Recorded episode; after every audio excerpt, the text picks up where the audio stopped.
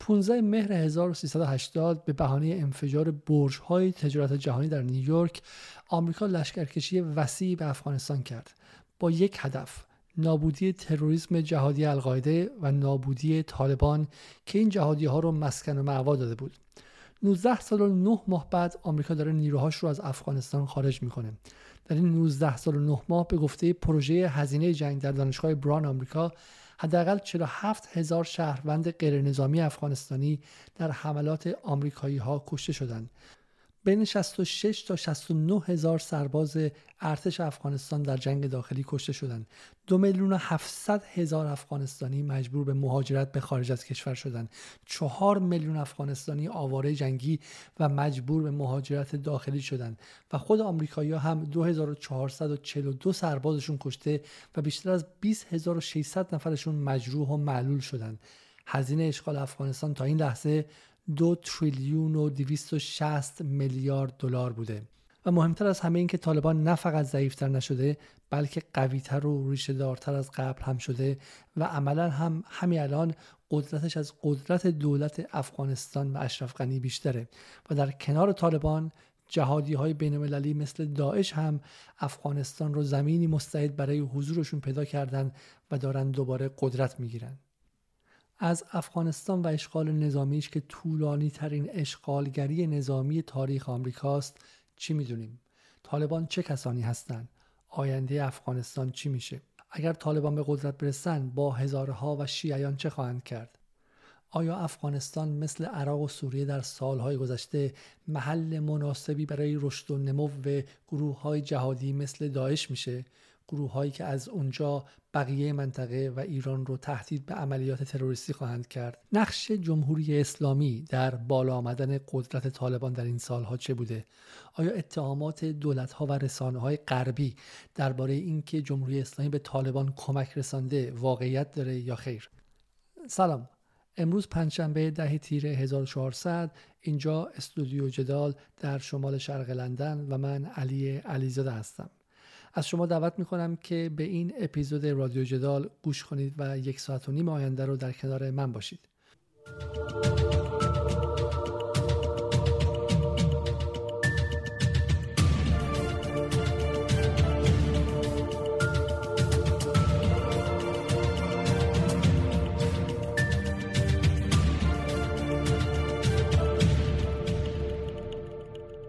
برای فهم مسائل افغانستان و تاثیرش بر زندگی سی میلیون افغانستانی و 85 میلیون ایرانی و بر بقیه منطقه در چند روز آینده سراغ کارشناسان، روزنامه‌نگاران و مستندسازان در داخل افغانستان و ایران خواهم رفت. برای گفتگوی اول سراغ محسن اسلامزاده رفتم که در سالهای گذشته سفرهای متعددی به افغانستان داشته و دو مستند ساخته که یکی از این مستندها به اسم تنها میان طالبان درباره سفر و مشاهدات دست اول او از زندگی 15 روزش با یکی از گروه های جهادی طالبان در داخل افغانستانه گفتگوی من با محسن اسلامزاده دیشب چهارشنبه 9 تیر ساعت 10 تا 12 شب به وقت تهران در کانال یوتیوب جدال به صورت زنده انجام شده. ده دقیقه اول گفتگو صدا اونقدر مناسب نیست و ما مشکل فنی داشتیم اما اگر صبوری کنید صدا به تدریج بهتر میشه. همینطور هم در بین برنامه ما بخش از مستند محسن اسلامزاده رو دیدیم و همینطور هم تصاویری دیدیم که روی اون آقای اسلامزاده توضیحاتی ارائه کرد که من اون بخش ها رو برای فایل صوتی کوتاهتر کردم. و در نهایت لطفا برنامه های ما رو لایک کنید عضو کانال های ما شید و برنامه های ما رو برای دوستان و آشناهاتون بفرستید. ما یک رسانه مستقل هستیم که نه قدرت سیاسی پشتمونه و نه قدرت مالی. اگر شما این برنامه رو به دست مخاطب دیگر نرسونید اون مخاطب هیچ وقت از وجود برنامه به اسم جدال حتی آگاه هم نخواهد شد. و اگر در توانتون هست به ما کمک مالی کنید. اکانت PayPal ما هست PayPal نقطه M E خط مایل جدال J E D A A L.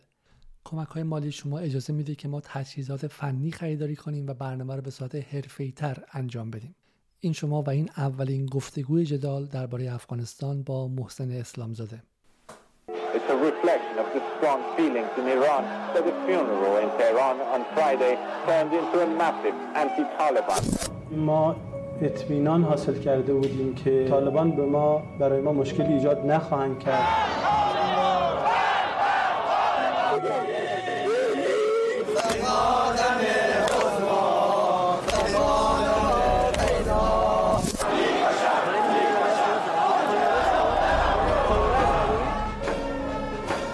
کشته شدن دیپلمات های ایرانی در مزار شریف در سال 1997 برای انزجار از طالبان کفایت می‌کرد. این اولین احساس من نسبت به طالبان بود.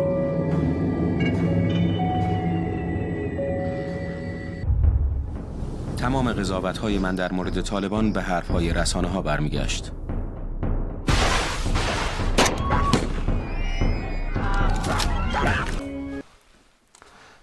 سلام اسلام زاده شبتون بخیر عرض سلام و ادب و احترام دارم خدمت شما از متن زیبا و صحبت زیبا شما استفاده کردم. به نظرم امشب ناگفته های زیادی رو می‌تونم بگم و به راحتی صحبت کنم. عرض سلام و ادب و احترام دارم خدمت مخاطبین گرامی. امیدوارم که امشب وقتشون رو زیاد نگرفته باشم و بتونم نکات خوبی رو عرض خیلی خیلی عالی. اولا که ممنون که در اولین لایو که حالا برای خود من تجربه است و حالا شاید مقدار تازه کار باشیم مهمان ما شدید و امیدوارم که مسائل فنی و دیر شروع کردنمون هم که براش از مهمان از مخاطبانم عذرخواهی می‌کنم باعث ناراحتی شما یا مخاطبان نشده باشه. خب آقای اسلامزاده برای شروع اصلا به من بگید که آشنایی شما با افغانستان چه بود و چرا سراغ افغانستان رفتید و چگونه تونستید که خودتون رو وسط طالبان بیارید؟ بله خب خیلی سریع اینها رو عرض می‌کنم. من مشهدی هم و ارزم به خدمتون تیتراژ تنامیان طالبان واقعا سرگذشت خود منه. من مشهدی هستم. با افغانستانی ها همکلاس بودم. یا همکلاسی داشتیم به نام پیمان تو دبستان. یه روز پیمان نیومد. پرسیدیم که چی شد؟ کجا رفت؟ چی بود؟ کی بود؟ گفتن که پیمان افغانستانی بود و به آلمان مهاجرت کرد. اولین بار بود که اسم یک افغانستانی رو میشنیدم. پدرم چون کارگاه خیاطی داشتن با افغانستانی های زیادی آشنایی داشتیم که با پدرم کار می‌کردن. توی کارگاه پدرم جانشین ایشون بارها و بارها افغانستانی بود و خب ما با افغانستانی ها در مشهد خیلی خوب مراودات زیادی داشتیم و داریم. الان هم بهترین دوستان بخششون افغانستانی هستن. من کشته شدن دیپلمات ایرانی رو کاملا به خاطر دارم. حتی یادم نیروهای مردمی رو آماده کرده بودن که باید این انتقام گرفته بشه. منم دلم می‌خواست برم. دانش, دانش آموز دبیرستانی بودم فکر می‌کنم. و خب حتی به مثلا نیروهای مردمی یادمه که آماده باشم داده بودن و اینها. ولی خب پدر من می‌گفت بچه کجا می‌خوای بری بیا بیشین درس تو بخون و اینها و این تنش رو کاملا به یاد دارم. حتی یکی از اقوام ما خبرنگار بود به تربت جام رفته بود و اومد و گفتش که جنگ داره میشه ولی حالا نقل قول ایشون. من هیچ نقل قول دیگه ندارم. یه بار که اومد چون از تهران اومده بود. گفتش که آقای خامنه ای جلوی جنگ رو گرفتن و جنگ نخواهد شد. این اولین تصور من نسبت به طالبان بود. بعد در سال 1300 فکر می‌کنم 89 قرار شد ما درباره شهید ناصری مستندی بسازیم. خب همونجا من با سید محسن اسقرزاده که باید یادش کنم استاد من بوده شروع به کار کردیم. ایشون گفت ما به شرط این فیلم رو می‌سازیم. که بریم افغانستان و تنها بازمانده حادثه مزار شریف رو با خودمون ببریم. و بعد از تلاش زیاد خودمونم فکر نمی کردیم هم سفر شدیم با استاد محمد حسین زفریان الله مدد شاه تبن تنها بازمانده حادثه و چند تن از دوستان. حالا از جزئیاتش من منظورم حالا مثلا کلی این بود که پس شما اولا که مثل من شما اولا که تصویری که از طالبان داشتین؟ من سه فروردین 1390 به افغانستان رفتم. اونجا فکر می‌کردم طالبانی وجود نداره تموم شده.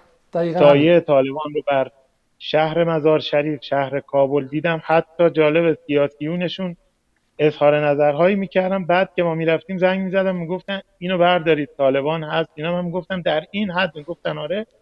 و بعد صحبت های استاد جعفریان الله مدد شاه تمام تصورات منو فرو ریخت و از اونجا بود که من تلاش کردم برم بین طالبان. چندین بار البته هنوز فرق طالبان و القاعده رو نمی‌دونستم. یادم یکی می‌گفت چل هزار دلار می‌گیرم می‌برم پیش بن لادن. بعد ما گفتیم پس بریم پول جور کنیم دلار هنوز ارزون بوده اینها خلاصه چند باری رفتم افغانستان. یکی می‌گفت آقا بیا من طالبان رو می‌شناسم. می‌رفتیم می‌دیدیم علکیه. یه بار یکی دیگه یه بار یکی دیگه. چند باری رفتم. مستند سفر به دیار پشتون ها حین همین سفرها ساخته شد. ها رفتم. کوهای تورابورا تا نزدیکیاش رفتم. جای مختلف رفتم. و نهایتا در خرداد 1393 در عین ناباوری که فکر می‌کردم این بار هم سرکاری اصطلاحا. ولی رفتم قندهار سر قرار با اون دوستی که تو افغانستان گفته بود بیا من وصلت می‌کنم رفتم و کنار بیمارستان چینی ها طالبان اومد دنبال. توی حالا تصویر توی فیلم اگه دوستان ببینن می‌بینن. اولا که دوستان میگن که صدای من کمه. حالا مثل این صدا زیاد شد. امیدوارم که صدا بهتر شده باشه. چون من کامنت های شما رو دارم می‌خونم. همینطور که داریم صحبت می‌کنیم. فقط یه چیزی اگه می‌خواین کامنت بذارید باید subscribe کنید به کانال و بعد عضو کانال شید وگرنه نمی‌تونید کامنت بذارید. خب اولین مسئله همینه اینه که دقیقا تصویر جهانی این بود که با آمدن یک ابرقدرتی مثل آمریکا که بمب های چه می‌دونم ضد سنگر داشت و بمب های داخل زمین داشت و غیره و اون همیشه بالون ها و ماهواره های جاسوسی بالا سر اونجا بود طالبان برای همیشه از بین رفت. ولی دقیقا زمانی که شما وارد افغانستان شدید یعنی سال 90 درسته؟ 90 وارد شدید طالبان بخشی از بخش واقعیت روی زمین افغانستان بود. درسته. چه ابعادی بله. از افغانستان اون موقع دست طالبان بود؟ بله خب ببینید من اون زمان دقیق تحقیق نکرده بودم. ولی مثلا ما از مزار شریف می‌خواستیم بریم یه شهرستان یا ولسوالی شلگره. و خب خیلی با احتیاط ما رو میبردن می‌گفتن دست طالبان اینجاها. شبها باید احتیاط کرد.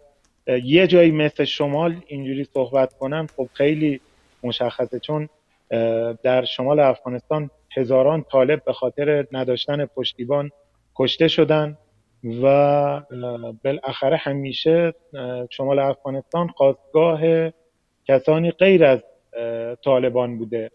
به همین دلیل وقتی که من این شرایط رو می‌دیدم در شمال افغانستان و بعد در خود کابل شرایط کاملا جنگی. حضور کاملا نظامی آمریکایی ها رو می‌شد دید. یک سره از عملیات می‌رفتن می اومدن حتی یادم یه بار تو قندهار میدون اصلی بسته شد و یه رو 20 دقیقه نیم ساعت قطار نیروهای اعتلاف رد می‌شد که اون همراه هم به من گفت از اینجا دور بشه چون احتمال انفجار هست و اینها ولی خیلی خیلی خیلی تعدادشون زیاد بود. یعنی شرایط کاملا جنگی بود. به این نمی‌خورد که آمریکایی‌ها پیروز شده باشند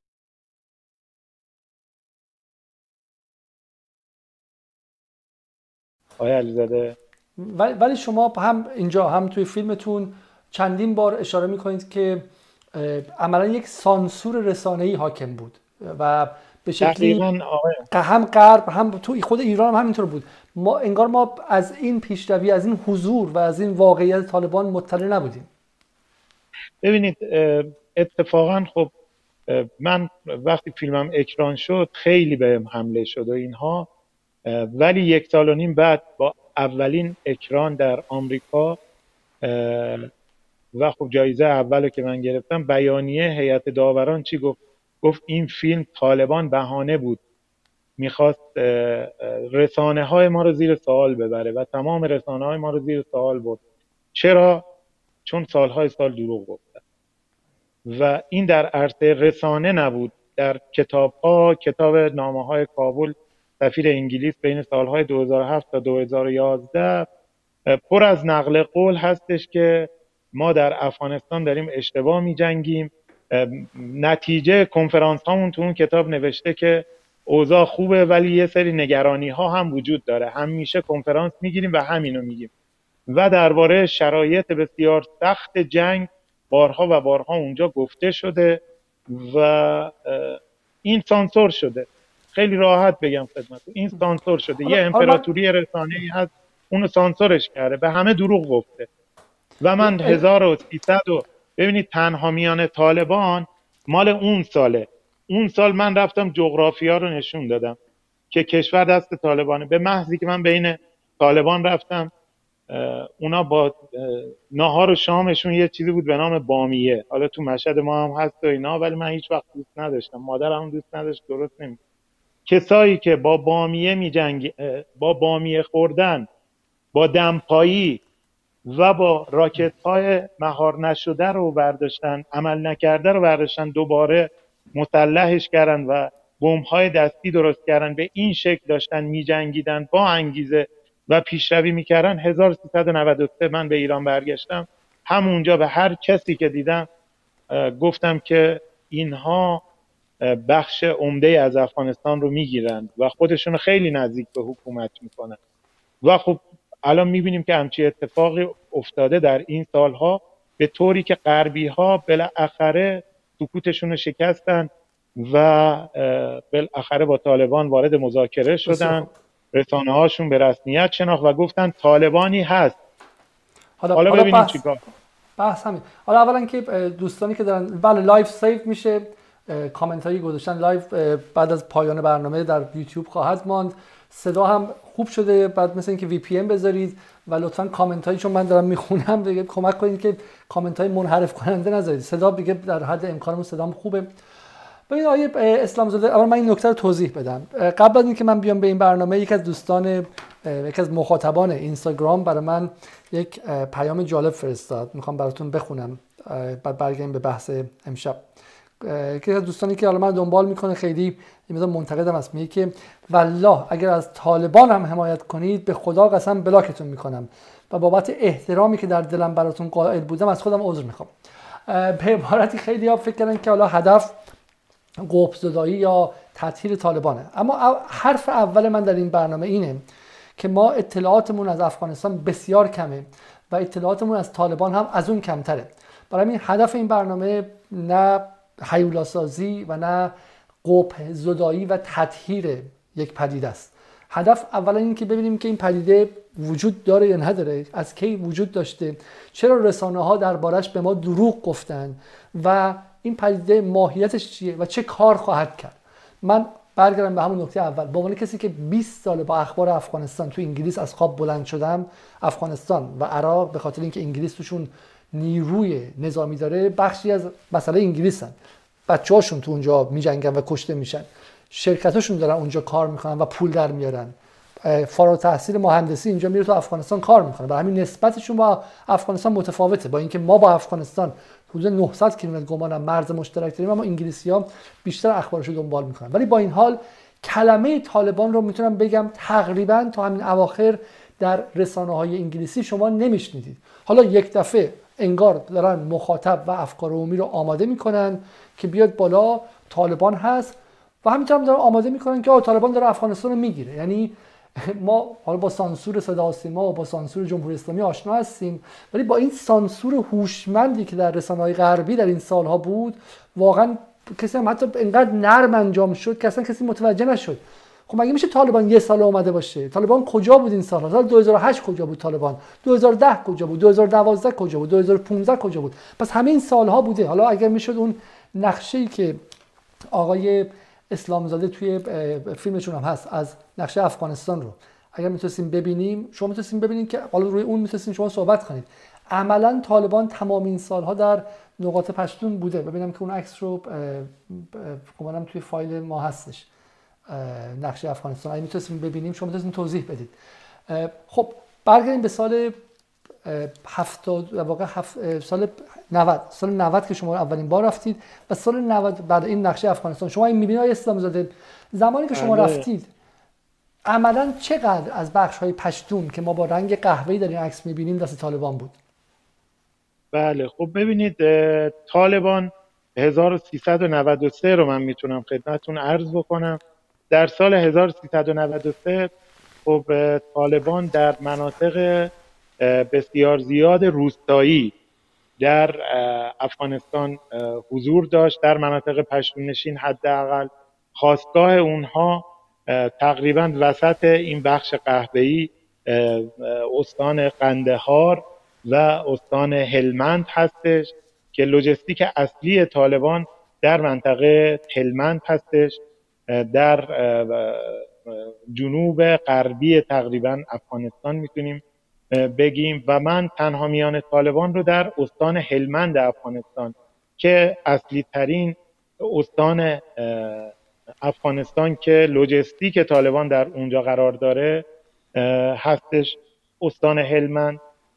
از جنوب پاکستان مرتبطه و از سمت غرب فاصله چندانی با مرزهای جمهوری اسلامی ایران نداره و فکر می‌کنم استان نیمروز بین هلمند و ارزم به خدمتتون جمهوری اسلامی ایران هست. جالب اینجاست که انگلیسی ها در استان هلمند حضور پررنگ دارن. برخی از منتقدین نظرشون اینه و تحلیلگرها که انگلیسی ها به دنبال مواد مخدر هستند و در کتاب نامه های کابل هم اشاراتی بر مذاکرات پنهانی که برخی انگلیس ها با درباره مواد مخدر داشتن اشاراتی هست که رسوایی هایی به بار اومده. بله. خب حالا می‌خوان اولا که حالا چون سوالات من متفاوته. ما قبل از اینکه وارد حالا بحث طالبان شیم پس شما 93 معتقدین که طالبان همون موقع بخشی از واقعیت افغانستان بود. در فیلم اول شما تنها میان طالبان چیزی که ما می‌بینیم شما در میان طالبان رفتیم و حالا به تیکه اگه بشه بخش اول فیلم رو ببینیم فایل شما رو دو رو ببینیم.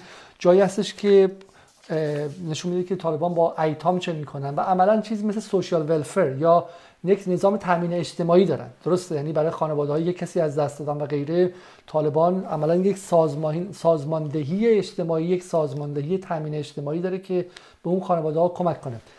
اگر میشه این فیلم رو ببینیم تا اینکه بعد به شما برگردم. به نظر می‌رسد هیرمند شرایط مناسبی برای معیشتشان فراهم کرده. شغل اصلی آنها دامداری و کشاورزی است. اما انگار همه آنها شغل دومی هم دارند. جنگیدن و کشته شدن.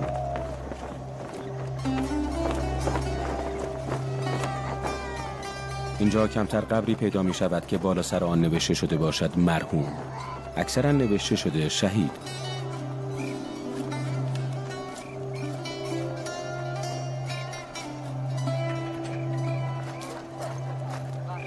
از کلیم الله در مورد وضعیت یتیمان جنگ می‌پرسم. او هم شرایطی را برای پاسخ به این سوال به وجود می آورد. این اولین مصاحبه من با یک مسئول در تشکیلات طالبان است. دا کتابچه چې ده؟ د ایتمانو نومان پکې دي. کوم هغه ایتمان چې د امارت اسلامي سره پلرونه شهیدان شوي ایتمانو نومان پکې د کورنۍ ثبت زموږ سره. چې بیا د امارت څخه کومک ورسره کوي دغه ایتمانو سره کورنۍ ضعیفه کورنۍ اکثره فلحال خو یا داسې اندازه نه معلومیږي چې څو کسان دي خو د تیر کال سروې زموږ د هلمند ولایت ته تقریبا 2000 کورنۍ ته رسیږي. 2200 کورنۍ ته رسیږي تیر کال ده. از صبح منتظر این لحظه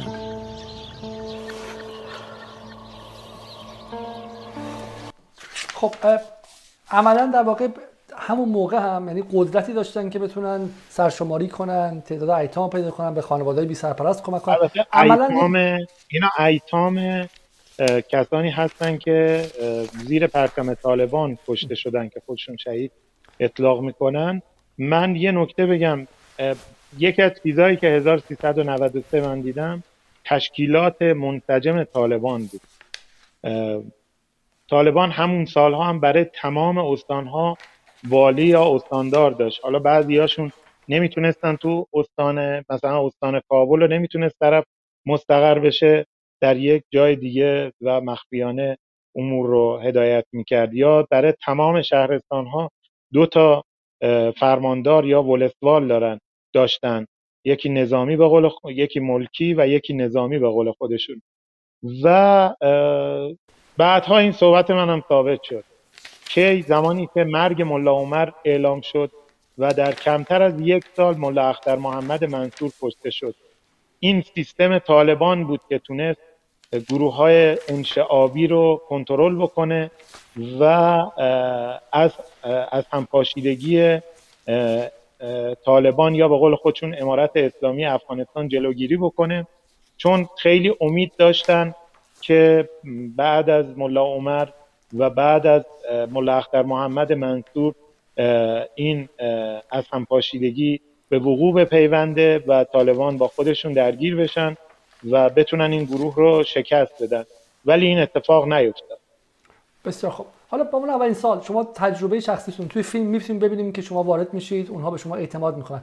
چطور به شما اینقدر راحت اعتماد کردن؟ چون تصویری که از یک نیروی جهادی که آمریکا دنبالشون هستش و تمام قدرت آمریکا و انگلیس و ناتو برای نابودیشون و پیدا کردن رهبرانشونه چطور به شما به عنوان فیلمسازی که از ایران میایید قاعدتا باید بدونن که شیعه هم هستید چطور اعتماد بله. کردن و گذاشتن که ازشون فیلم برداری کنید و در بینشون مدت ها زندگی کنید؟ چند مدت شما زندگی کردین بینشون؟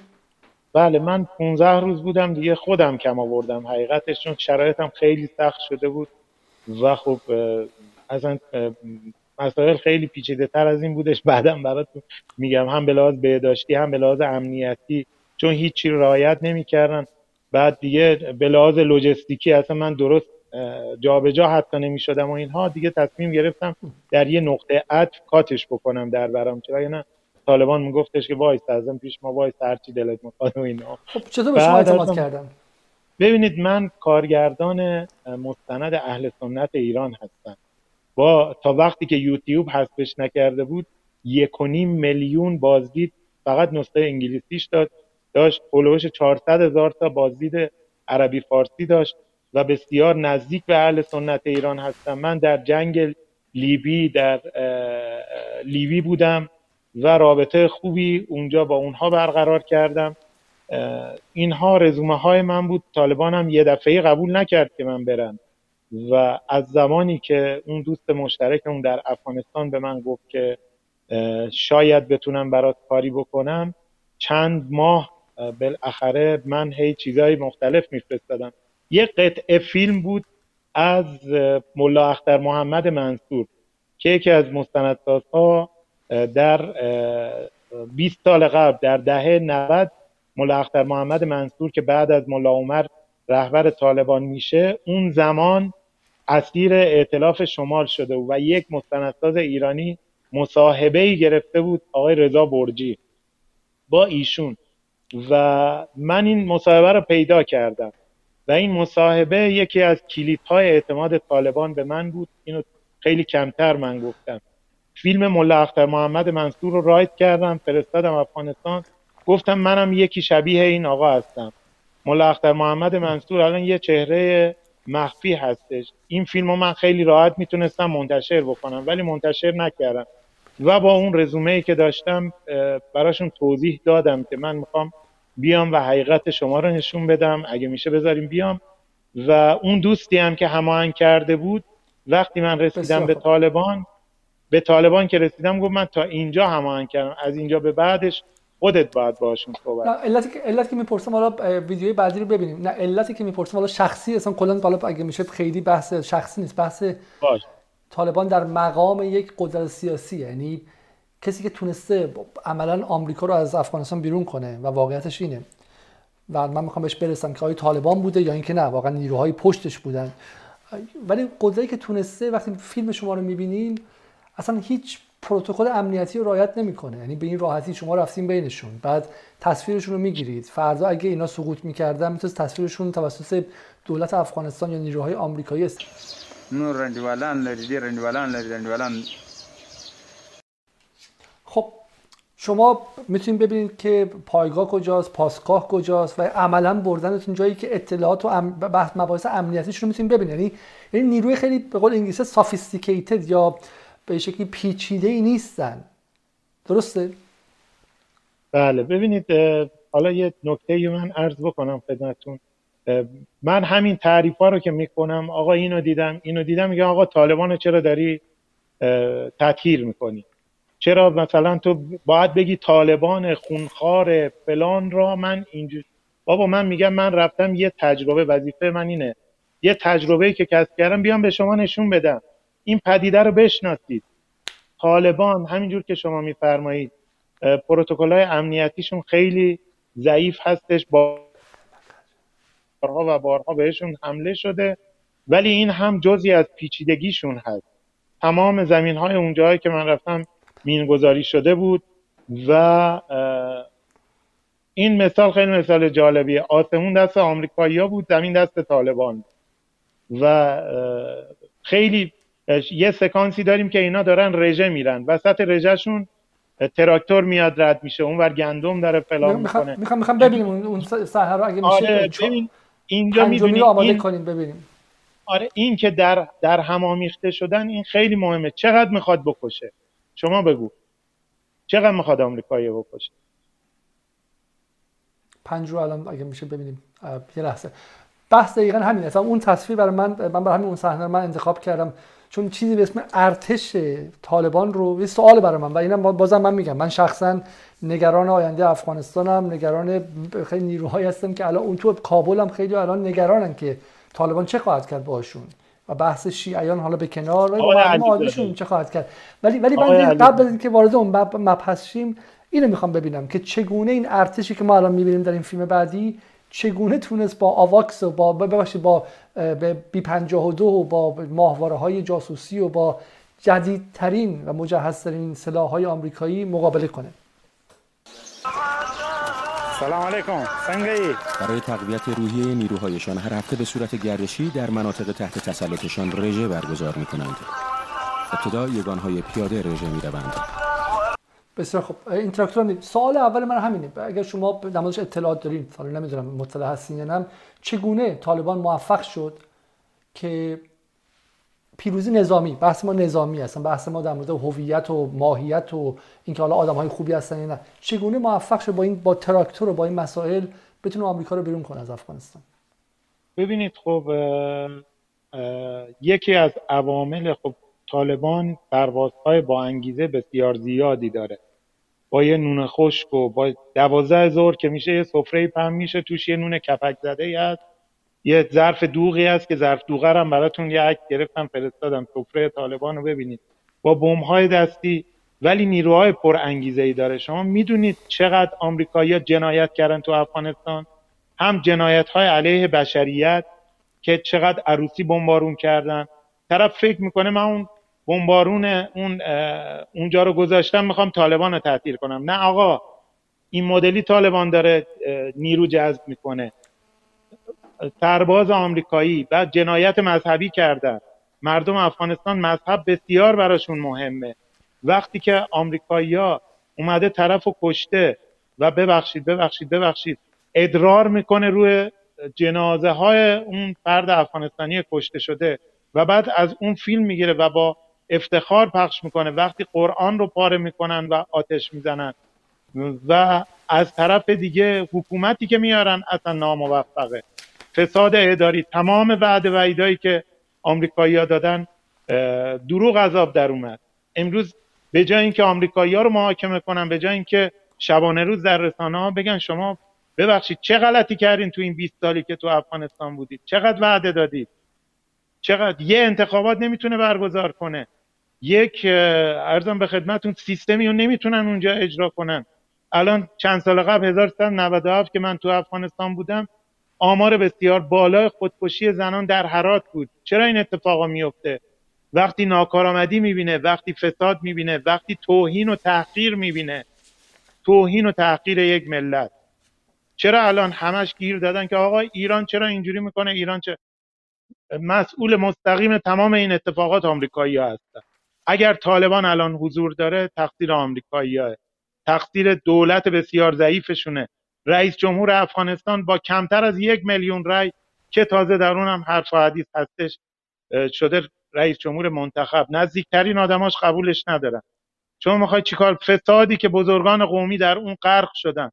قبلا با یک فراخان چند صد هزار نفر آدم جمع می‌شدن. الان چرا این اتفاقا نمیفته فلانی میگه آقا بیایم 500 نفر بلند میشن میان. عدم صداقتی که نیروهای ائتلاف داشتن عدم شناخت فرهنگ مردم افغانستان.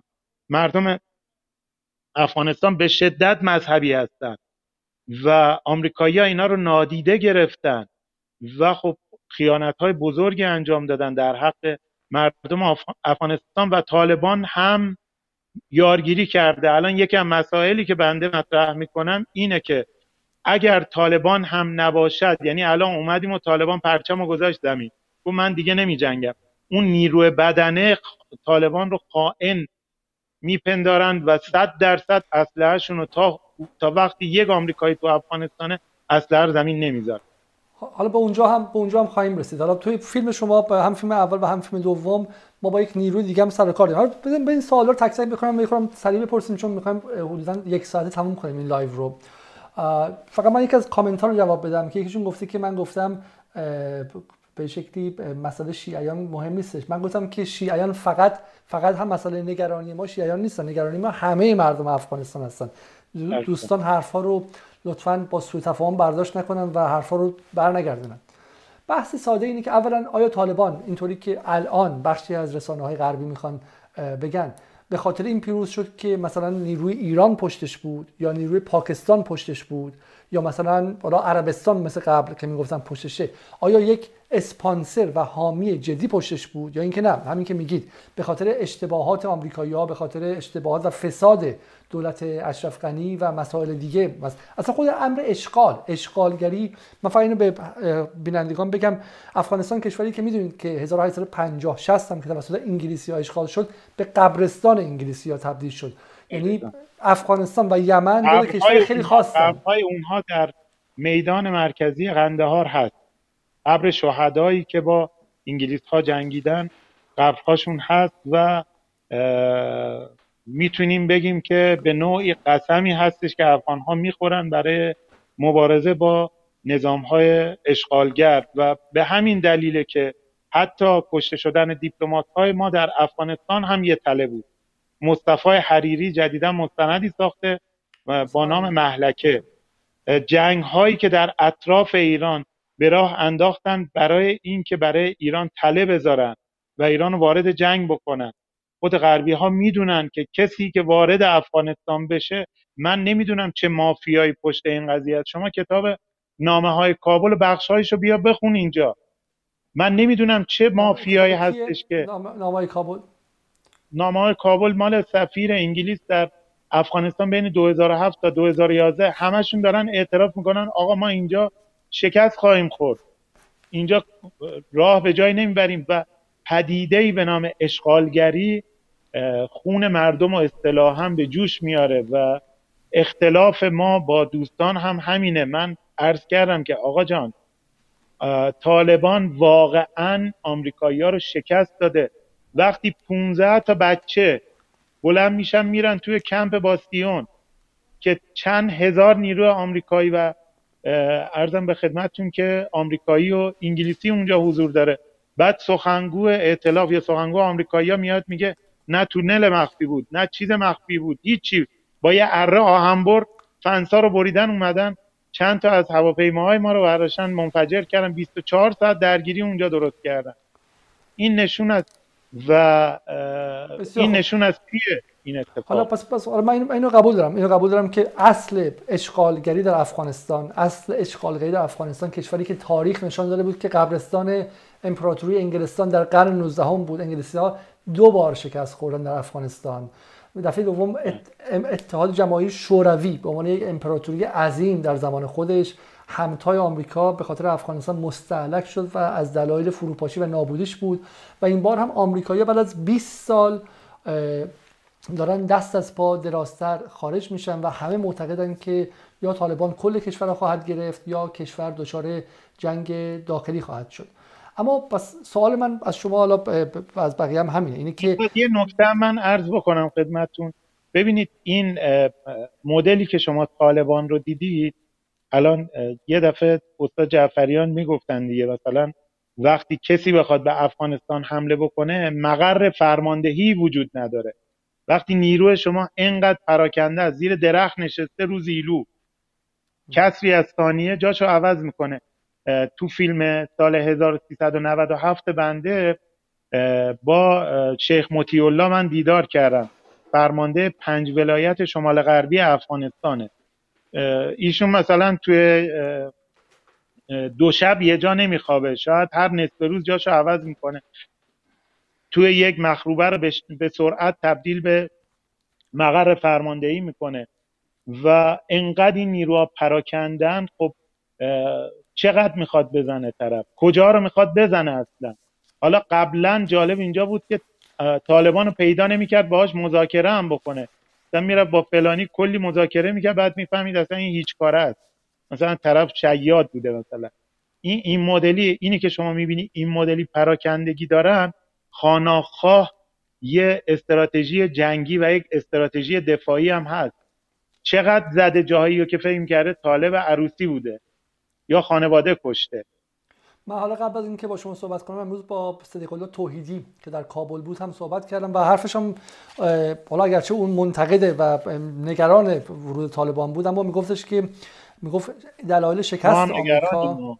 بله بله نه نه صد درصد. همه ما نگرانی هستیم که ولی می‌گفت می‌گفت دلایل شکست آمریکا در اونجا این بود که با عجله وارد شدن و برنامه هایی آوردن که منطبق با وضعیت افغانستان نبود. من دیروز هم با ژیلا بنی یعقوب صحبت کردم که نویسنده دو کتاب درباره افغانستان یکی دیدار با فرمان مسعود و دیگری افسوس برای نرگس های افغانستان اون هم معتقد بود که مثلا در همین وضع که طالبان داشت حالا نیم کشور رو صاحب بود و مردم افغانستان مردم قبیله محور هستن آمریکایی‌ها پولاشون کجا خرج می‌کردن؟ در ورکشاپ ها یا کارگاه های آموزش فمینیزم برای دختران که حالا مثل دختران مثلا پاریس و لندن و آمریکا به جنبش میتو بپیوندن. و عملا مثل کارهایی که در زمان شاه در جشنواره هنرهای زیبای شیراز و غیره انجام می‌شد دقیقا برخلاف مسیر فرهنگ عام اون کشور رفته بودن. ولی صدیق الله توحیدی می‌گفت همونطور هم حکومت افغانستان حکومت عجیبی بود. بعد از آمدن کرزا یک سری تکنوکراتی که از انگلیس و آمریکا برگشته بودن ای خونده بودن و درس ها رو توی این مدرسه و اون مدرسه بازرگانی خونده بودن فکر می‌کردن که با چیزی تو کتاب خونده بودن می‌تونن کشور رو اداره کنن و برگردن به دوره ظاهرشاه. و سومی هم فساد اداری وحشتناک بود. من فقط این نکته رو توضیح بدم. هم در افغانستان و هم در عراق. دو تا اتفاقی که افتادیم بود که ببینید اگرچه این جنگ ها برای امپراتوری آمریکا هزینه داشت اما هزینه رو کی داد؟ هزینه رو من شهروند مقیم آمریکا من شهروند مقیم انگلیس دادم. اما سودش به جیب کی رفت؟ سودش به جیب طبقه حاکمه رفت. سودش به جیب شرکت هالیبرتون تو آمریکا رفت که متعلق سهامدارش دیک چینی معاون جورج بوش بود. یعنی به این شکلی خیلی معتقدن که اقتصاد سیاسی این دو تا جنگ عظیم امپراتوری آمریکا در اول قرن 21 نوعی بازآرایی اقتصادی در داخل نظام های سیاسی کشورهاشون بود. این پول از جامعه کنده شد رفت به یک طبقه خاصی. یک وسیله بود برای اینکه پولدارهاشون به قول معروف پولدارتر شن. در آمریکا که ترامپ خودش گفت گفت ما چهار تریلیون دلار یعنی چهار هزار میلیارد دلار. با با بهره 6 هزار میلیارد دلار در جنگ عراق از دست دادیم. 6 هزار میلیارد دلار رو مردم ویرجینیا و جاهای دیگه دادن که بیکار شدن بعدن ولی پولش رفت توی شرکت های security یا امنیت سازی که اغلبشون سرداران سابق و بازنشسته ارتش آمریکا بودن. رفت تو جیب انجیو ها رفت تو جیب شرکت های نفتی و مهمتر از همه شرکت های اسلحه سازی و غیره. و یک حالا نکته دیگه هستش که خیلی معتقدن که اگر زمانی هدف امپراتوری آمریکا گذاشتن دولت های نزدیک به خودش بود دولت های دست نشانده بود کاری که در 28 مرداد 1932 با دولت ملی محمد مصدق در ایران کردن و جا جاش رو یک دولت نزدیک خودشون گذاشتن در قرن 21 که آمریکا اونقدر نیاز به نفت نداره هدفشون ویران سازی جاهایی است که می‌تونه مورد استفاده امپراتوری رقیب یعنی چین قرار بگیره. همونطور که ما با عراق با بیدولت سازی و در لیبی با بیدولت سازی در نیجریه با بیدولت سازی یعنی همه اینها دولت هایی در هم فرو ای داره و در افغانستان هم بیدولته و این در ظاهر به ضرر آمریکاست. ولی اگر دولت نباشه تو افغانستان خب چینیه نمی‌تونه کار کنه. شرکت چینیه نمی‌تونه بیاد لوله نفت از اونجا ببره که نفت ارزونتر داشته باشه. لوله گاز ببره. برای این ویران سازی هم بخشی از نقشه کلان آمریکا در قرن 21 اینو به این علت میگم که در سالهای گذشته تصویری تخیلی و تصویری وهم آمیز از افغانستان به جامعه ایران داده شده. حالا شما در ایرانی بر من بگید. ولی من خودم شخصا صبح به صبح که وبسایت بی بی سی فارسی رو باز می‌کنم درش یک ایران خسته و ایران مزمحلی می‌بینم که توش دختران دستگیر شدن فعالان زنان دستگیر شدن فعالان مدنی دستگیر شدن و حالا همه اینها رو من با تک تکشون مخالفم و معترض و همشون هم هستم. ولی در لای این اخبار چون بی بی سی فارسی بی بی سی ایران و افغانستانه در لای این اخبار می‌بینم که اولین اولین دوچرخه سوار زن افغانستانی در مسابقات جهانی درخشید. اولین خواننده زن افغانستانی در کابل کنسرت برقرار کرد. اولین گروه پسران, پسران و دختران جوان. یه افغانستان رو به پیشرفت رو می‌بینیم و ایران رو به افول. حالا جالبه که بعد از الان ولی می‌بینیم اصلا این دروغ بوده. چون دوچرخه سواری زنان جایی که اصلا کلش در دست طالبان میفته اصلا آیا معنی داره؟ و همین من به مخاطبا پیشنهاد می‌کنم برن و وبسایت بی بی سی رو کلمه افغانستان رو سرچ کنن درش. ببینن که اخباری که توی 4 5 سال گذشته درباره افغانستان بوده چه میزان سفیدشویی و چه میزان پروپاگاندا بوده. انگار بی بی سی فارسی روابط عمومی دولت اشرف غنی و اشغالگران انگلیسی و آمریکایی بوده. خب واقعا هم هست چون متعلق به وزارت خارجه انگلستانه. در ایران هم همینطور بوده های اسلام زاده درسته؟ این تصویر مردم از افغانستان پس از اشغال تصویر عملا مثبتی بوده. ببینید ما کلا در کل دنیا چون من با لیبیایی هم صحبت کردم چهل و دو روز لیبی هم بودم. یه امپراتوری رسانه‌ای نمی‌خوام واردش بشم شما خودتون متخصص کار هستید. اونه که تعریف می‌کنه تصویر افغانستان تو ذهن من ایرانی باید چی باشه؟ ما مصرف کننده رسانه ای هستیم. به این سرصداهامون نگاه نکنید و اینها. ما مصرف کننده رسانه ایم آقا. دستا رو باید بیاریم بالا. وگرنه اینقدر نسبت به تولید اخبار و اینها بی تفاوت نبودیم.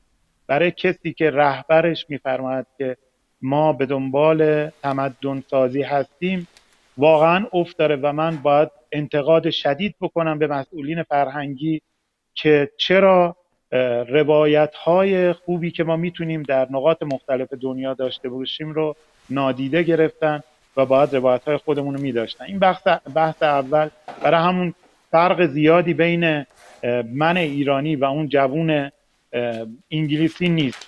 برای من لیبی رو برنارد لوی میاد. روایت می‌کنه و خبرگزاری های انقلابی ما برنارد لوی رو متفکر غربی و فرانسوی خطاب می‌کنن و وقتی زنگ می‌زنن میگم آقا تو اصلا می‌دونی داری چی کار می‌کنی؟ اصلا نمی‌دونن چی هست چون داره اخبار copy paste می‌کنه تو خبرگزاریش بگذریم از این. من پیشنهاد می‌کنم دو کتاب دیگه معرفی می‌کنم. یکی کتاب طالبان ارزم به خدمتتون که اسم نویسندش یادم رفت. احمد رشید پاکستانی رو حتما بخونید. کتاب بسیار خوبیه. درباره جنگ نفت داره صحبت می‌کنه درباره خط لوله تاپی داره صحبت می‌کنه و رقابتی که بین شرکت آرژانتینی و شرکت آمریکایی وجود داشته و آمریکایی‌ها تو همون زمان روشون نمی‌شده و جنبش های فمینیستی میترسیدن. وگرنه داشتن طرف قرارداد می شدن با طالبان. این اولا در ثانی من با تکنوکرات های از قرد برگشته با تمام انتقاد هایی که دارم موافق این بودم که کاش اونها می اومدن و آمریکایی‌ها میذاشتن اونها حکومت کنن. آقا برید کتاب فرستاده نوشته خلیلزاد رو بخونید. برید بخونید چه ادعاهایی کرده. تا کجا دست می برده چطوری مقام های افغانستانی مقام های عراقی همه رو تهدید می‌کرده؟ چطوری خودش قهرمان تمام یک نفره تصمیم می‌گرفته به جای تمام مردم افغانستان؟ اینها بودن تصمیم گرفتن. اینها بودن دخالت کردن. اینها بودن پولایی که اومد و رفتن همه رو یکی یکی فاسد کردن. اینها بودن پولا رو و کمک های بین المللی رو نذاشتن بره تو بودجه افغانستان که لاقل دولت افغانستان بتونه تصمیم بگیره با این پول چیکار کنه. ایناها بودن. این کتاب یا صحبت آقای خلیلزاد یا کذب یا کذب یا فاجعه است. آقا چرا روشن فکر افغانستانی؟ چند تا تظاهرات داشتیم درباره دخالت های آمریکایی ها تو تمام امور افغانستانی ها؟ چند تا داشتیم؟ چرا هیچ حرفی نزدید تو این 20 سال؟ چرا هیچ انتقاد جدی نکردید؟ از چی ترسیدید؟ می اومدن میزدنتون. خب آمریکایی ها این کارا رو کردن خلیلزاد این کارا رو کرده و کشور رو به اینجا رسونده. حالا هم خبرنگار شبکه تلویزیونیشون با گریه و بغض ازش می‌پرسه. میگه ما می‌خوایم بریم. میگه پس ما چی؟ میگه ما منافع خودمون برامون مهم همین بود. این شیطان بزرگی که امام میگه همینجاست. یه سراب بهت نشون میده دو چرخ سواری 1383 چقدر افغانستانی رفتن برای ساختن کشورش. و وقتی که بنده میگم که تا آمریکایی اینجا آقای علیزاده فرمولش نیستش اصلا کشور رو به جایی برسه. تا وقتی که اون اونجا حضور داره کشور به هیچ جا نمی‌رسه. اگه طالبان هم شکست بخوره یه پرچم مشکی میاد بالا. داعش این دفعه جنگ مذهبیه. بریم جلوتر بهتون میگم کی جنگ مذهبی رو درست کرده. کیه چشاشو بسته؟ من رفتم جوون فرانسوی رو تو زندانهای مخفی طالبان تو شمال افغانستان دیدم. یک کلمه فارسی بلد نبوده. کدوم سیستمیه که اینو از تو کابل داره میبرش تا اونجا؟ جوون اندونزیایی بدون یک کلمه فارسی از اندونزی چطوری تو شمال افغانستان تو درزاب چیکار می‌کنه؟ چطوری اومده؟ من الان پامو می‌ذارم افغانستان هزار نفر رصدم می‌کنن. که کجا میرم چیکار می‌کنم؟ ده تا پیغام میاد زیر رصدی از خود افغانستانی ها. بعد چطوریه که داعشی ها میان یک سره همه جا از همه جای دنیا میاد پاشو می‌ذاره افغانستان با تاکسی بلند میشه میره درزاب میگه من اومدم. ترکیه ای بوده فرانسوی بوده ازبکستانی بوده نه یک مورد ده مورد صدها مدل ازتون. اتفاقا می‌خواستم بپرسم تو این برنامه هم هست و همینطور من با خبرنگاری افغان صحبت کردم زندان و من باهاشون مصاحبه گرفتم.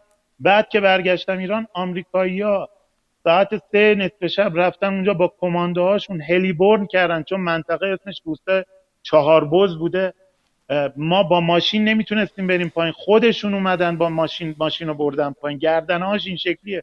سه صبح رفتن اونجا طالبان رو کشتن داعشیار نجات دادن.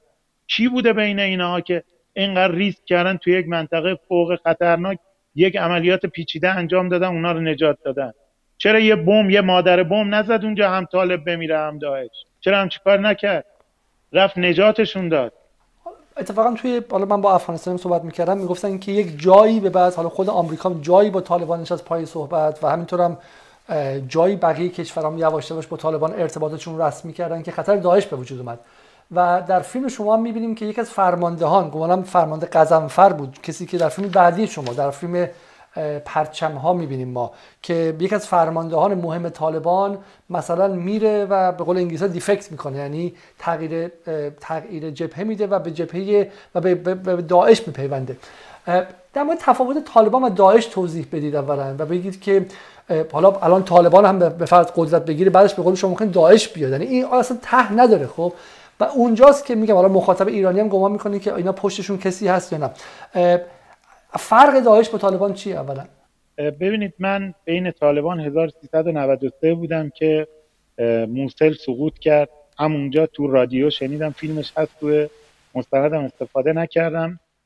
و وقتی برگشتم به خاطر ریشه های دیوبندیه طالبان و چون طالبان حنفی دیوبند هستند شاخه مذهبی که توی هند خواستگاهشون هست و به شدت اهل ذکر و زیارت هستند اگه دیدید زیارتگاه متعددی در افغانستان وجود داره. یک سوال چرا مزار منتصب به حضرت علی به نام سخی در مزار شریف در دوره حکومت طالبان خراب نشد؟ چون تفکر تکفیری نداره. کتابی هست به نام قوقایی بر بام جهان نوشته ابو ولید المصری یا آقای مصطفی حامد. که مصری بودند و همراه با اسامه بن لادن و اعضای القاعده بودند. ایشون به شدت تاکید دارند بر تفاوت‌های القاعده ها با تفکرات وهابی و ارزم به خدمتتون با حنفی های دیوبند پشتون و بعد از اون هم طالبان که اهل ذکر و اینها هستن که شرک می‌دونه القاعده. اولا به لحاظ تفکری و وقتی که از و در ثانی طالبان بالاخره به دنبال حکومت در جغرافیای افغانستان هست و اقدام های بین المللی رو بالاخره ازش خاطره خوبی نداره چون حادثه 11 سپتامبر باعث شد که حکومت طالبان سقوط بکنه. به قول خودشون حکومتی که بعد از دو دهه بالاخره تلاش بهشون رسیده بود ظرف یک یا دو هفته یا یک ماه از دست دادن. برای همین بود که وقتی که برگشتم من به ایران من خیلی میترسیدم که طالبان تحت فشار داعش ارزم به خدمتتون که با اونها بیعت بکنه. ولی الحمدلله این اتفاق نیفتاد. در اوج قدرت طالبان در اوج قدرت داعش طالبان با اونها ارزم به خدمتتون که بیعت نکرد. کتابی هست به نام رستاخیز داعش. که بحث های طالبان و داعش و اون زمان من نمی‌دونستم ولی بعدها اسنادش منتشر شد و طالبان تحت شدیدترین فشارها قرار گرفت. حتی به طالبان گفته بودن تو نیرو نفرست سوریه و عراق. شما یک طالب نمی‌بینی در سوریه عراق کشته شده باشه.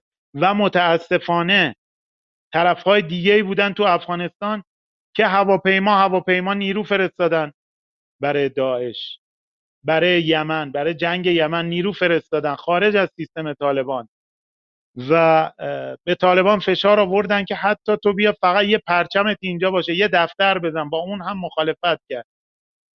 طالبان بارها و بارها با عربستان سعودی درگیری داشته و آخرین درگیری که داشته اسیر کردن ارزم به خدمتتون که سفیر طالبان در جده بدون هیچ اختاری بعد از حادثه 11 سپتامبر هست. 11 سال توی زندان بوده و دفتر سیاسی طالبان می‌خواستن توی عربستان بذارن. گفتن ما با کشوری که با ما دشمنی کرده نمیریم. و ارزم به خدمتتون که مثل من به این سیده بپرسم. بذار به این شکل و, یعنی الان... یک, یعنی... یک نکته دیگه. یعنی الان... بارها و بارها یک کد دیگه من بیارم براتون. بارها و بارها فشار آوردن. آقای عبدالله به عربستان سفر کرد. که طالبان رو مجبور بکنن در کنفرانس های صلح در عربستان سعودی شرکت کنن. پاشون رو نذاشتن اونجا. اینا همه نشانه است که طالبان با تفکر وهابی با عربستان و با این آدم ها زاویه داشته و زاویه خواهد داشت. حالا من دوست دارم که کامنت آخر رو هم ببینیم خب از آقای محمد ولی. کامنت آقای میاده در دارابیان هم دیدیم که میپرسیدن القاعده چون القاعده زمانی با طالبان کار کرد. بالاخره بن لادن متعلق به القاعده بود و توسط بله. طالبان کمک شد حمایت شد و با هم همزیستی داشتن. مال همون زمان هست دیگه. خاطرات آقای مصطفی حامده. اینها تشکیلاتی داشتن. ببینید یه سیستمی بوده. من چون لیبی هم بودم با معاون بلهاج دیدار کردم اونجا. و عبدالحکیم بلهاج فکر می‌کنم از القاعده های معروف لیبیایی. اونجا دیدار کردم و دیدم با کمال تعجب دیدم اردو بلدن و اردو صحبت می‌کنم. بهشون گفتم شما چطوری اردو بلدید؟ و بعد که تحقیق کردم کتاب عرب افغان ها رو خوندم متوجه شدم یک سیستمی بوده که تمام اینها رو جمع می‌کرده از کشورهای عربی کشورهای مسلمان می آورده پاکستان سازماندهی می‌کرده که با روزها به جنگن و بعد از اخراج روزها اینها حضور داشتن در مناطق قبایلی پاکستان در افغانستان که به اونها عرب افغان ها اطلاق می‌شد و بعدها پایگذاری القاعده توسط اینها انجام شد. و تشکیلات وسیعی داشتن. سی هزار نفر در افغانستان حضور داشتن تا سی هزار نفر اعلام شده. بحث اینه که برای آینده ایران چه اتفاقی خواهد افتاد و بعد اگر طالبان هم به قدرت برسه داعش که نیروی خارجیه باز همچنان وجود خواهد داشت. جایی که قدرت نیست و خلای قدرت هستش همونطور در شمال عراق بودش خب این مستعد اینه که نیروهای جهادی بین المللی هم که حالا بین الملل نیستن ما می‌دونیم که نیروهای جهادی محصول شبکه بین المللی ساخته شده توسط وهابیون هستن که از سال 1970 تقریبا به این سو سالانه بین دو تا سه میلیارد دلار براشون هزینه شده. در یک شبکه از حدود 2000 تا 3000 مسجد از اندونزی و بالی گرفته تا همین لندنی که من زندگی می‌کنم یک کیلومتر اون طرفتر در فرینزبری پارک و مساجد دیگه شبکه‌ای هست که عربستان ارتزاقشون کرده این سالها و محل یارگیری بوده. دولت افغانستان هم اجازه حضور عربستانی ها رو تو افغانستان داد. احتمال در دولت انگلستان هم اجازه رو داده. شما حالا ممکنه من شخصا خیلی به تئوری توطئه معتقد نیستم. معتقد نیستم که دولت انگلستان هم مثلا می‌دونسته اینا می‌خوان بیان بمب گذاری کنن و اسلام بد باشه. قضیه اینه که هر دولتی کوتاه فکره و هر دولتی منفعت شش ماه آینده رو می‌بینه. نمی‌خواستن سفیر عربستان ناراحت شه. همین الان شاه قبلی که فوت کرد ملک عبدالله که فوت کرد پرچم های کشور انگلستان به حالت نیمه محت... احتزاز در اومد یعنی نیمه شد. انگار مثلا یک فرد مهمی از کشور خودشون فوت کرده باشه. عربستانی که شش ماه قبلش من اینجا به ایرانی رو به خاطر انفجارهای تروریست صادر شده از عربستان من گرفتن اشتباها خب یعنی ماها رو تو خیابون میگم برای برای شاه عربستان که وصل به اون شبکه تروریستی احترام قائلن ولی نمی‌تونن جلوشو بگن چون منافعشون هستش. این تیک از فیلمو ببینیم تا برگردیم. پارسی گپ بزن.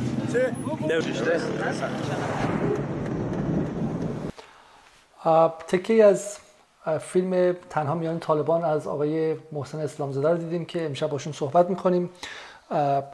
حالا من بحث ها رو اگر میشه آقای اسلام زدم اضافه شن یه چند دقیقه آخر من می‌خوام اگر سوالی داری از ایشون به عنوان کامنت بذارید و من سوال کامنت ها رو سعی می‌خوام نشون بدم رو صفحه اصلی که مخاطبان کامنت های خودشون و سوال های خودشون رو ببینن. بسیار خوب. حالا سوال اول اینه که تا زمانی که طالبان هم خواهند بود حالا اشرف غنی هم باشه تا زمانی که افغانستان دولت مستقر نداره احتمالا زمین مستعدیه برای انواع گروه های تروریستی و این در نهایت به ضرر مردم به ضرر مردم افغانستانه. چه میشه کرد برای اینکه از رنج و آلام مردم افغانستان اولا کم کرد و دوم اینکه چه میشه کرد برای اینکه چه میشه کرد برای اینکه برای امنیت مردم ایران و کل منطقه هم کاری کرد. چون برآمدن داعش دوباره اونجا یعنی باز خطر ما قبلا داعش رو در مرز غربی ایران داشتیم حالا در مرز شرقی خواهیم داشت. یعنی برآمدن داعش و طالبان اینها به نفع مردم ایران هم نیستش. من در گفتگویی که با خبرنگاران افغانستان داشتم اونها گلمند بودن از سیاست کلی ایران در افغانستان. معتقد بودن که سیاست کلی خارجی ایران در افغانستان سیاست واکنشی بوده نه کنشی. من نمی‌دونم آیه اسلام زاده رو گمانم از دست دادیم اگر اجازه بدید که یه تکنیک از فیلم بعدی رو ببینیم. و بخش هشتم رو ببینیم تا اینکه ایشون رو پیدا کنیم و جمع بندی کنیم و دیر وقت هم در تهران و خدافزی کنیم.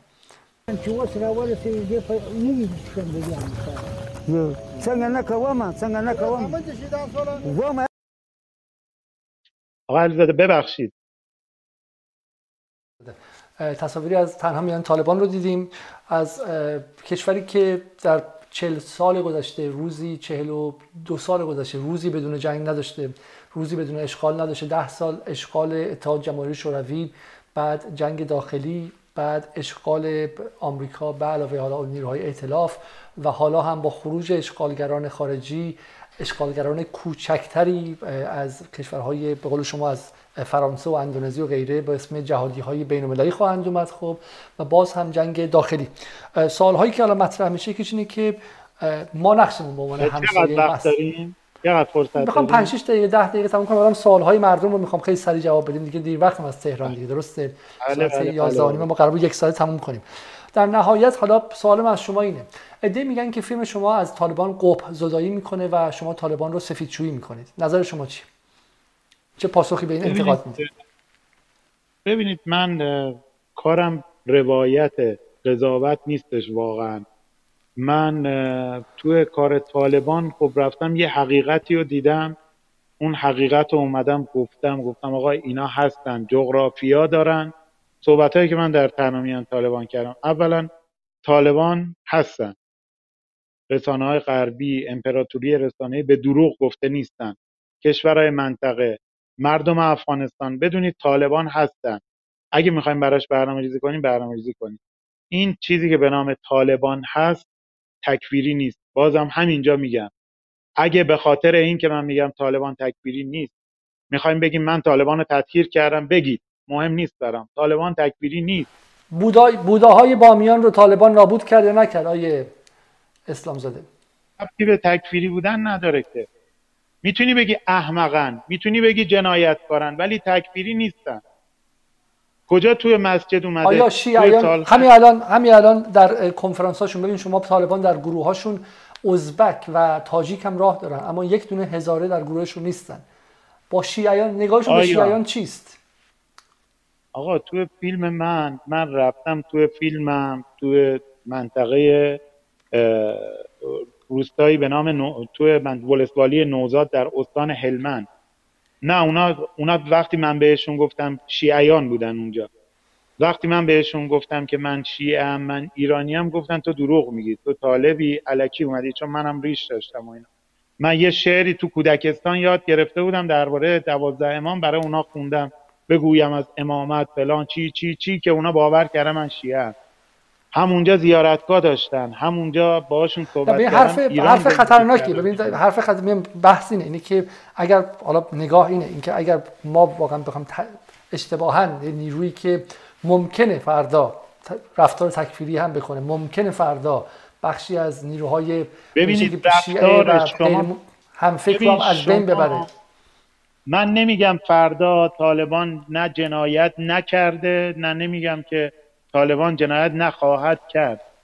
شاید الان وقتی از بدنه چون بالاخره مسئله تکفیر توی نیروهای جوان و نیروهای بدنه بسیار جذابه. و سیستمی که اینا رو داره کنترل می‌کنه اینو به قطع یقین میگم که طالبانه که تکفیری نشه. طالبان تکفیری نبود. بعد مسئله بعدی هم اصلا این افتخار افغانستانه. چون مسئله تکفیر تو افغانستان جایگاهی نداشته و وارداتیه. سال یک از دوستان می‌پرسم ازتون سال آخر. حالا دوستان می‌تونن سوالشون بپرسن من سوالها رو بالا میارم. آقای هاشمی سجاد هاشمی می‌پرسن که به نظر می‌رسه توی مستندتون به صورت گزینشی مصاحبه انجام شده. ببینید مهمترین انتقادی که به تنامیان طالبان شد و من اونو قبول دارم یکی از اساتید تاجیک به من گفتن چرا جامعه ای که شما داری بررسی می‌کنی همه طرفدار طالبن. دوربینت باید خارج از محدوده طالبان می‌رفت. خب من قبلش می‌خواستم این کارو بکنم ولی امکانش نبود برام. در فیلم زندگی میان پرچم های جنگی که به زودی در ده روز آینده از شبکه پرس تیوی پخش خواهد شد و انشالله در با رعایت پروتکل ها اکران آنلاین و حضوری در سینماهای ایران خواهد داشت در اونجا من این انتقاد رو واقعا صادقانه پذیرفتم و 15 دقیقه اول فیلمم حتی ریتم فیلمم هم به هم ریخته به لحاظ فرمی هم فیلم. خود شما هم گفتی کنتر از قبلیه بوده ولی اونا رو آوردم مناطقی که علیه طالبان بودن از طالبان میترسیدن. من دعوت می‌کنم اون فیلم رو ببینید و من گزینش نکردم ولی شاید باید محدوده ببین من مثل آمریکایی دستم تو افغانستان باز نیست که این طرف جنگو بگیرم اون طرف جنگو بگیرم همه اینا رو بگیرم. نه با هزار تا محدودیت با هزینه شخصی بلند شدم رفتم اونجا. نه حالا من شخصا که حالا به عنوان مخاطب بهتون بگم. به عنوان مخاطب بهتون بگم کاری به محتوا ندارم. ولی از اینکه شما اصلا این شجاعت رو به خرج دادین برین در جایی که ممکنه بر نمیگشتید به نظر من کلا من برای همین توصیه می‌کنم که ببینن فیلم شما رو در آپارات هم مثلا مجانیت می‌تونن ببینن. خود خود این عمل و این کنشتون کنش بسیار گزارشگرانه و متحورانه بود. برای همین من فیلم شما رو در رده مستند تحقیقی می‌بینم. نه در رده حالا بخواید نظر خاصی داشته باشید. سوالی که یکی دیگه کردن میگن که آیا ایران به صورت پیدا یا پنهان از طالبان حمایت می‌کنه؟ شما اونجا که بودید حداقل به اساس مشاهدات میدانیتون ایران اسلحه میده به طالبان. آیا کمک خاصی ایران می‌کنه به طالبان؟ ببینید من بخوام صادقانه بگم خدمت شما من که اگه حالا مثلا سیستمی بخواد از یه جایی سلاح بیاره و اینا که من که نمی‌فهمم. ولی یه عکسی هست دلم می‌خواد پخش کنید اونو. اگه پیدا می‌کنید نوشتم قماندان عباس. من با شخصیتی مواجه شدم. فرمانده پلیس بود. و به خاطر کشته شدن برادرش و بیمحلی حکومت کل پاسگاش و کل منطقهش رو تحویل طالبان داده بود و تو عملیاتی که بودیم تمام مهمات عملیات رو ایشون آورده و قماندان عباس و عکسش هم هستش اگه می‌تونین نشون بدین. ما تو فیلم دوممون دست به سانسور زدیم. قماندان عباس رو حذف کردیم. به چه دلیل؟ چون گفتیم باز میگن داری طالبان رو تطهیر می‌کنی ما تو فیلم دوممون مدرسه دخترانه هزار نفری که در مناطق طالبان بود با تصاویرش موجود حذفش کردیم. چون گفتیم بهمون میگن تطهیر کردی طالبانو. این حقیقت ها رو حذف کردیم. طالبان من شنیدم که یکی از کشورهای خارجی بهشون گفتن که بیاین نمی‌دونم کمک تسلیحاتی کنین. بهتون چون تو مرزهای ما داعش رو عقب بزنید. ولی طالبان گفتن ما سلاح رو راحتتر در کابل تهیه می‌کنیم و تا جاهای دیگه بخوایم بیاریم.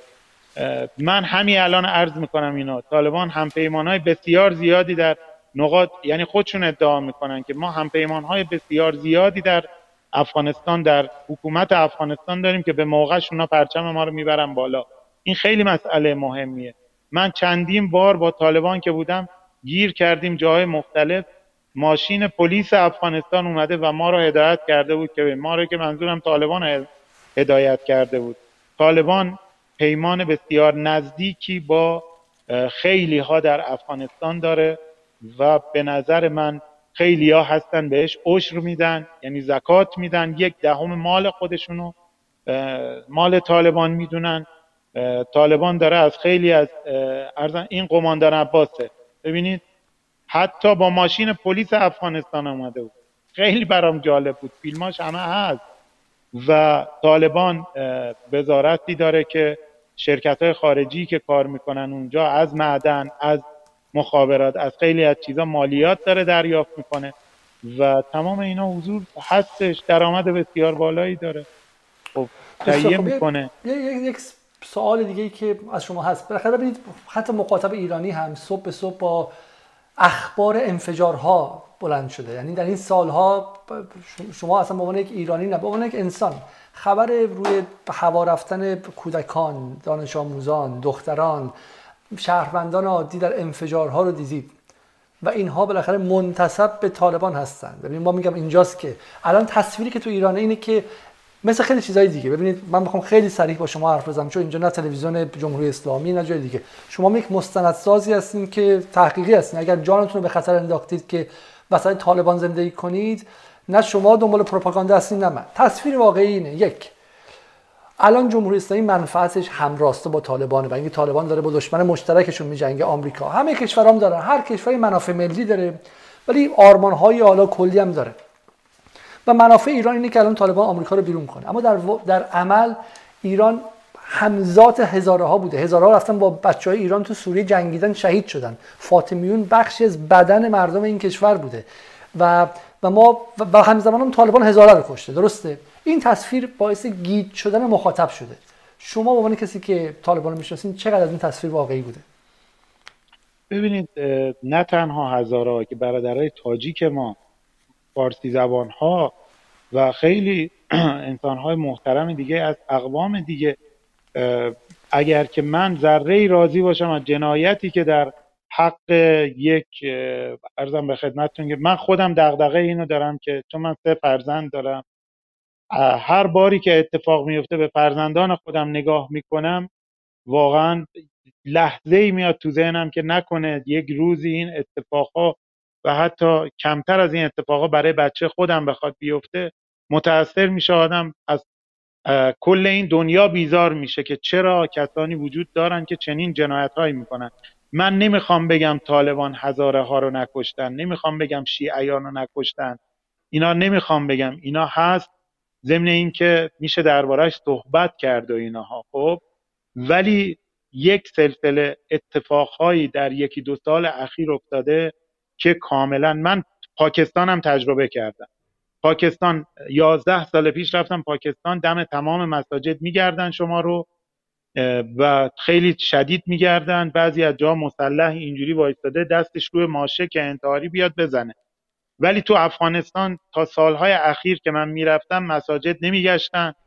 مساجد درش باز بود چون می‌دونستن توی مسجد بمبگذاری نمیشه. ولی کاروان آمریکایی که داره رد میشه می‌گفتن عقبتر وایسا که انفجار اینجا انجام میشه. در چند سال اخیر و چند اتفاق هم در تک اتفاق هم آشورای شیعیان و اینا رو داشتیم. یه تحلیل این آقا. طرف برای چی میاد مدرسه اینجوری می‌زنه؟ برای اینکه یک بمب خبری باشه. برای اینکه یک بمب خبری بزرگ باشه. کلاس کنکور رو می‌زنه مدرسه دخترونه رو می‌زنه دانشگاه رو میره می‌زنه. به نظر من احتمالا از من بهتر می‌دونید که اتفاقا نگاه داعش هم خیلی ها می‌گفتن این بود. این نبود. داعش هم نمی‌گفت ما می‌خوایم فقط خشونت کور کنیم. در کتاب مدیریت توحش که مال ابو ابوبکر ناجی که منتور یا مرشد فکری ابوبکر بغدادی هم بود ادعا این بود که خشونت باید شارپ و تیز باشه و محدود تا اینکه یک بمب خبری باشه. اونها هم از همینجا شروع کردن و به اون کسافت رسیدن. کسی که به دنبال استفاده از خشونت برای بمب خبری منتقدان اینو میگن. بعدها هم ممکنه که ازش هر کاری بر بیاد. خب ما الان با جمعیت سی و چند میلیون نفری در افغانستان این نگرانی هستش که فردا برای بمب خبری هم بخوان چه می‌دونم یه کشتار دیگه یا جای دیگه. این بمب خبری این بمب خبری به نظر من کار طالب نیست. طالب در میدان جنگ و در میدان مذاکره دست برتر رو داره. این کار کسیه که برای خودش آینده متصور نیست. شاید یه طیفی از طالب باشه شاید. شاید ولی احتمال قویتر کی هست؟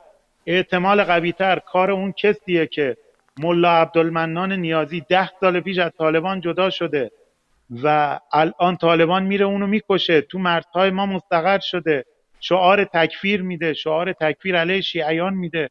تو بیمارستان حرات چی کار می‌کرده؟ بعد چطوری منتقلش کردن بیمارستان کابل؟ اونجا درمانش کنن. و بعد وقتی که مردش طرفدارانش اعلام جانشینی می‌کنن در جلوی چش حکومت افغانستان.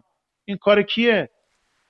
کیه که از مسئله تکفیر؟ ببینید یه معادله اشتباه تو افغانستان یه بار دیگه هم تست شده که حالا چون وقت کمه اونو نمیگم. یه تفکره. میگه بذار ما این طالب رو تضعیفش کنیم حالا با داعش با هر کی که میشه. بعد که تضعیف شد دوتاشون رو بین می‌بریم. یه سری از این انفجاره اصلا داعشی تو افغانستان. داعش کجا بوده تو افغانستان؟ این مشخص کار سرویس امنیتیه. برای چی طالب الان که دست برتر رو داره داره همینجوری پیشروی می‌کنه؟ بیاد مدرسه دخترونه رو بزنه. به چه دلیل؟ برای چی مردم از ببین طالب من نمیگم نه مطلوب ماه که طالبان حاکم بشه. همین سال بعدی همینه. حالا سال بعد به ایران به عنوان سال آخر. هم نیست که طالب حاکم بشه. خب طالب مشخص نیستش که حاکم بشه و مطلوب ما صد درصد نیست که طالب بخواد حاکم مطلق افغانستان بشه. صد درصد حکومت ائتلافی باید انجام بشه. یعنی مطلوب تا جایی که من به ذهنم می‌رسه مطلوب جمهوری اسلامی ایران قطعا همچی چیزی خواهد حالا جمهوری اسلامی ما ولی... ما جمهوری اسلامی خیلی جاها موازش مثلا سر چچن جمهوری اسلامی سکوت می‌کنه سر کشتار مسلمانان چین در اویغور حرف نمی‌زنه در مورد میانمار چیزی نمیگه جمهوری اسلامی. جمهوری اسلامی منافع مثل هر کشور دیگه ای اسمش اسلامیه اما جمهوری اسلامی منافع ملی داره مثل هر کشور دیگه به صورت خیلی سکولار و عرفی نگاه می‌کنه منفعتش به کجاست. بحث من چیز دیگه من کسی که تحلیلگر هستم همچی چیزی هست ولی طالب حالا چه به توهم چه در عالم واقع. خودشو حاکم بعدی افغانستان می‌دونه. ادعا می‌کنه که من حاکم بعدی افغانستانم. یه پروتکلی من برای شما میفرستم. رهبران طالبان برای نیروهای پایینیشون فرستادن که آقا طبق این پروتکل شما برید جلو. چون دلیلی که اونجا آورده این هستش که میگه چون ما حاکم بعدی افغانستانیم. می‌خوایم با سطح پایین تلفات بریم جلو. می‌خوایم زیربناهای کمتری رو بزنیم. اینا حرفایی که اونا ادعا زدن. آقا حرف من نیست. به همین دلیل کسی که همچی تصوری نسبت به خودش داره نمیاد همچی کاری کنه. کسی این کارو می‌کنه که چنان قبحی به وجود بیاره که هیچ کسی نتونه خارج از بستری که آمریکایی‌ها درست کردن با طالب بره پای میز مذاکره. چون الان شما حرف از طالب بزن منفور میشی. خیلی سریع تکفیر میشی. همه میگن داری تطهیر می‌کنی. ببین چقدر بچه رو کشته بود. آقا این چند تا اقدام اخیر یک یک اقدام آشکار امنیتیه. سرویس امنیتی اومده این کار انجام بسیار حالا برای من مثل روز حالا دیگه سندی که سندی که نداریم. حالا شما می‌تونید اینو هی بارها هم تکرار کنیم به حقانیتش به حقانیتش کمکی کمکی نمی‌کنه. شما ولی حالا بحث پایانی و این سوال پایانی اگه جواب بدید ممنون میشم. که می‌پرسن الان موضع درست ما در قبال طالب و دولت چی باید باشه؟ طرف کدوم حقه؟ الان الان به عنوان شهروند ایران ما باید کجا بیستیم؟ ما باید به عنوان یک میانجیگر باشیم. ما به عنوان یک همسایه ما نمی‌تونیم در امور داخلی افغانستان دخالت بکنیم و به عنوان یک میانجی به شرطی که طرفهای درگیر بخوان. باید میانجیگری کنیم چون هم امنیت ملی ما هم وظیفه دینیمون هم وظیفه انسانیمون این هستش که به جنگ در افغانستان پایان بدیم. جنگ در افغانستان تاثیر مستقیم بر امنیت ملی جمهوری اسلامی ایران داره.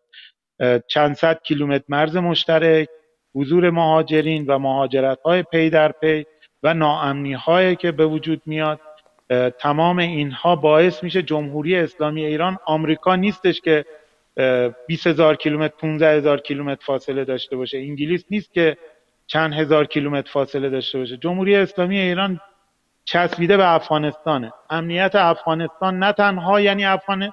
امنیت ایران که یعنی امنیت منطقه. اگه داعش اونجا تشکیل بشه به ضرر کل منطقه است. چینیا نگرانن روسا نگرانن. حتی خود پاکستانی ها نگرانن. هندی رو ببینید حالا خبرش هی میاد و تکذیب میشه که با طالبان دیدار داشتن و اینها.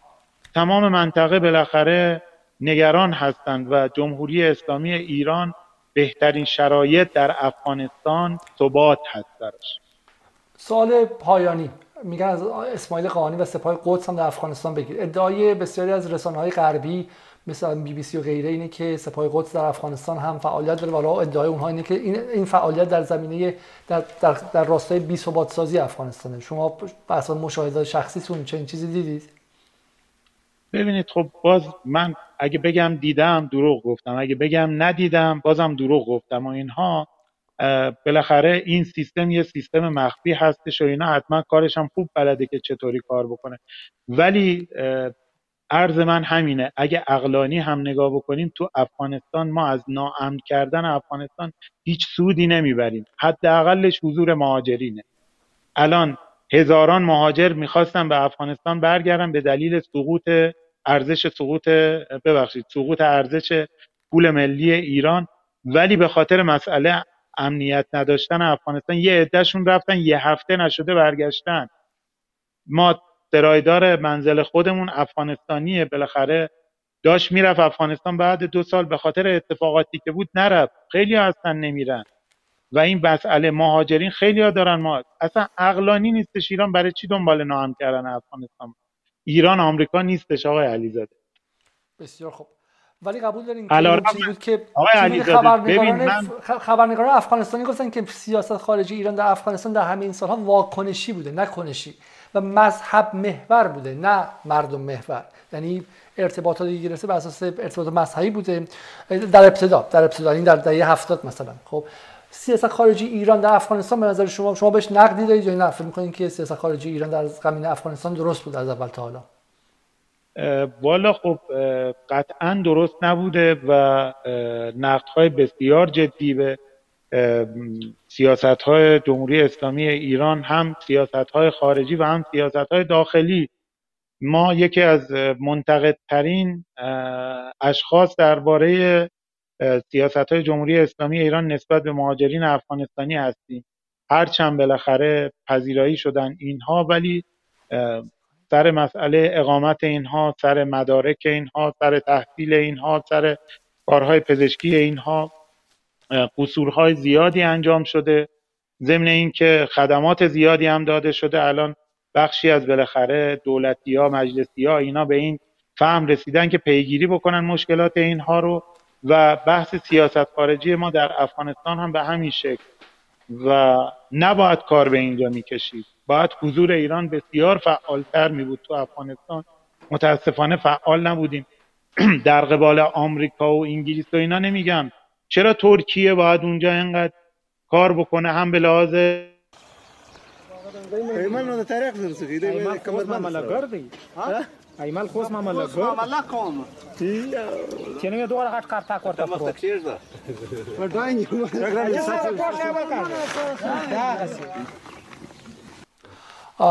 بخشی از خواهش می‌کنم. بخشی از مستند تنها میان طالبان رو دیدیم در بخشی که تولید تریاک رو در زمین هایی که میگم هیچ دولت مستقری هم برش نیستش و یه خطری که آیه اسلامزاده اشاره کردن ورود مهاجران به ایران خواهد بود مثل کشور اروپایی که یک از دلایلی که در نهایت تن دادن به اینکه دخالت نکنند در سوریه این بود که مهاجران داشت براشون مشکل داخلی می‌شد.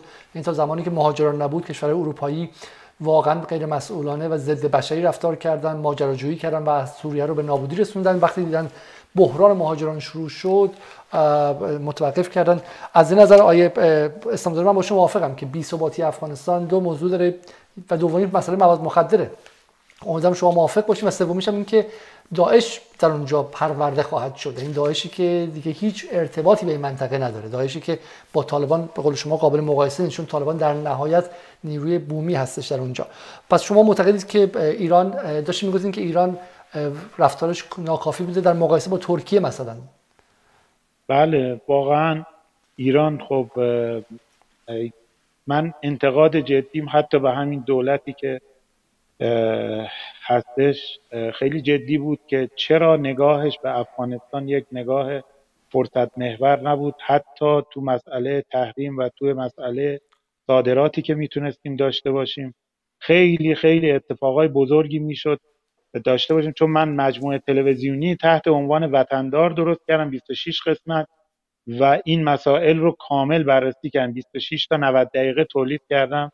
خودم افغانستان رفتم با تجار صحبت کردم داخل ایران. و و و همه این مسائل رو بررسی کردیم و باید بالاخره نگاه ما بهتر میشه خیلی خیلی ممنون اسلام زده از اینکه وقتتون در اختیار من و مخاطبان جدال قرار دادید و از اینکه تا این موقع شب کنار ما بودید ممنون. من از همه مخاطبان دعوت می‌کنم که دو مستند آقای اسلام زاده رو یکیش که در حال حاضر در دسترس تنها میان طالبان و بعدی هم حدودا فکر ده روز به زودی در زبان فارسی در دسترس مخاطبان قرار خواهد گرفت. به اسم پرچمی در میان پرچم ها زندگی زندگی میان پرچم های جنگی که مسئلهش مسئله مردم افغانستان هست که بین پرچم های جنگی دارن زندگی می‌کنن.